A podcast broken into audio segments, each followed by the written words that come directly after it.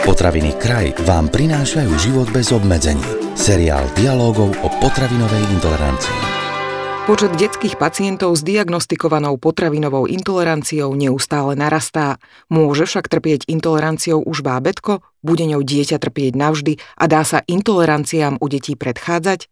Prezradí doktor Vladislav Abafi zo súkromného zdravotníckeho centra Hippokrates, ktorý je odborným garantom projektu Život bez obmedzení, ktoré vám prináša sieť moderných slovenských potravín kraj.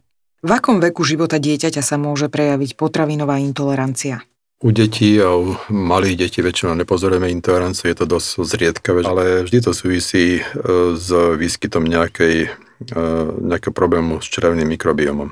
Napriek tomu ale môže byť intolerancia vrodená u malých detí? A ak áno, čo to ovplyvňuje, že už od útleho veku to dieťa trpí intoleranciou? Ak je intolerancia vrodená, väčšinou to býva intolerancia laktózy, ale tá je veľmi, veľmi sporadická. A iné intolerancie sa u malých detí v podstate do tých 3 rokov nevyskytujú vôbec. Určite má na zažívací trakt novorodenca vplyv aj to, čo matka konzumuje počas tehotenstva. Ako by sa teda budúce matky s intoleranciou alebo dojčiace matky s intoleranciou mali stravovať, aby ich dieťa bolo zdravé?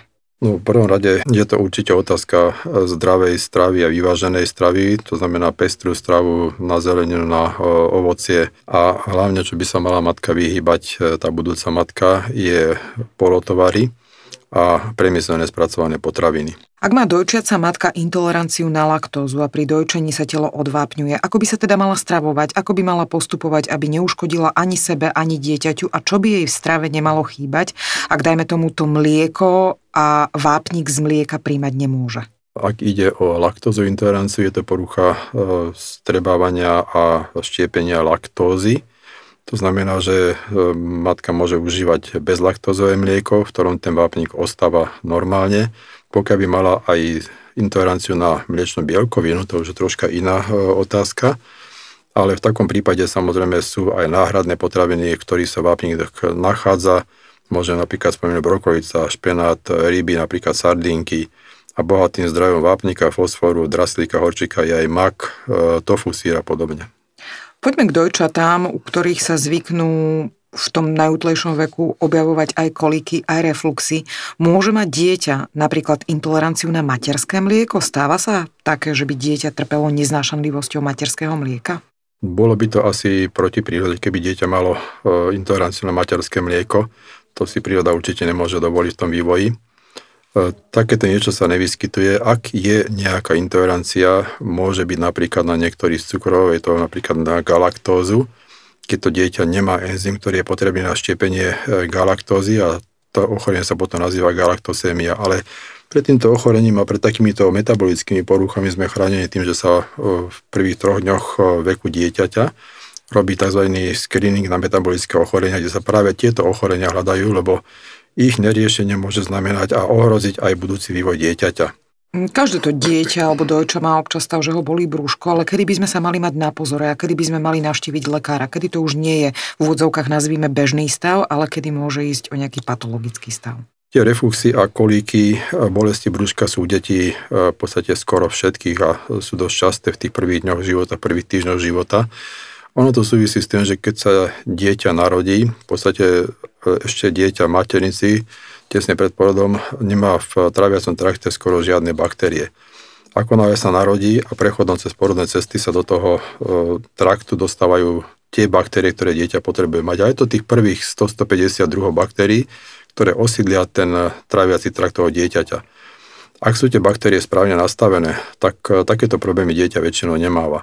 Pokiaľ tam nejaká, by som povedal, porucha tých baktérií eventuálne sú v inom množstve, tak u týchto detí sa potom tie kolíky vyskytujú častejšie, aj tie refluxy a podobne. Ale zase súvisí to s tým, že to dieťa sa pomaly, ten tráviaci trakt sa u toho dieťaťa pomaly tými baktériami osídluje. Je to proces, ktorý trvá až do veku 3 rokov dieťaťa. Preto sa hovorí, že tých prvých 1000 dní dieťaťa tá v živote dieťaťa je najdôležitejších.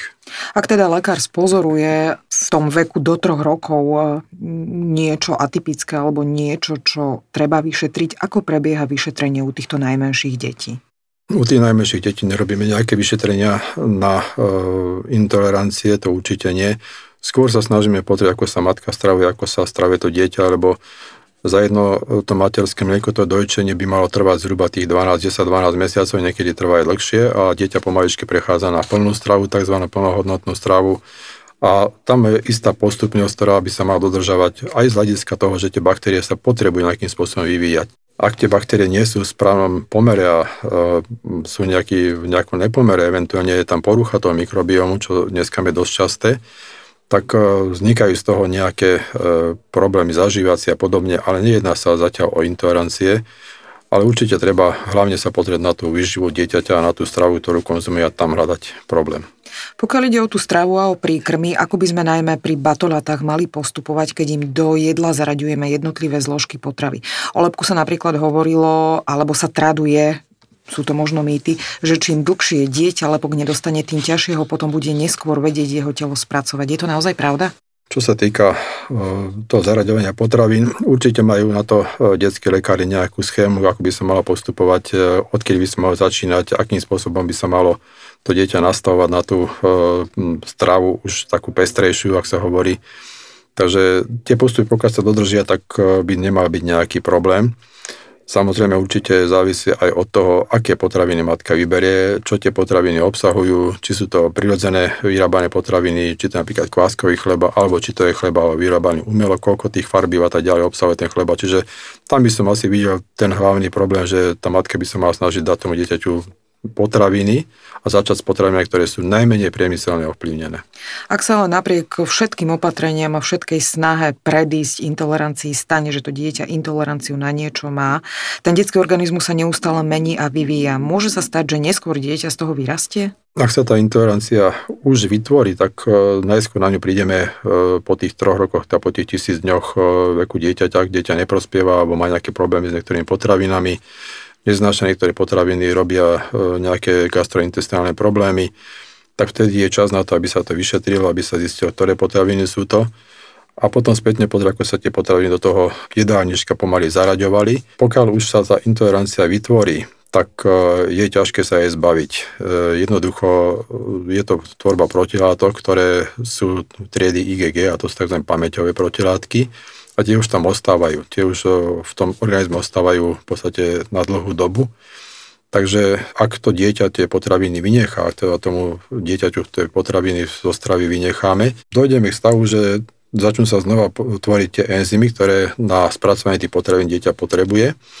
A po istom čase, väčšinou to je podľa intenzity tvorby tých protilátok, väčšinou to je 6 až 12 mesiacov, sa dá pokusne znova tá potravina zaradiť, či bude znova produkovať tie protilátky. Pokiaľ nie, je to v poriadku, a pokiaľ áno, tak musíme s tou dietou pokračovať ďalej. Rozprávali sme sa s doktorom Vladislavom Abafim zo súkromného zdravotníckeho centra Hippokrates. Máme pre vás pripravené aj ďalšie zaujímavé informácie, tak si nás vypočujte aj na budúce. Tento podcast vám priniesol Kraj.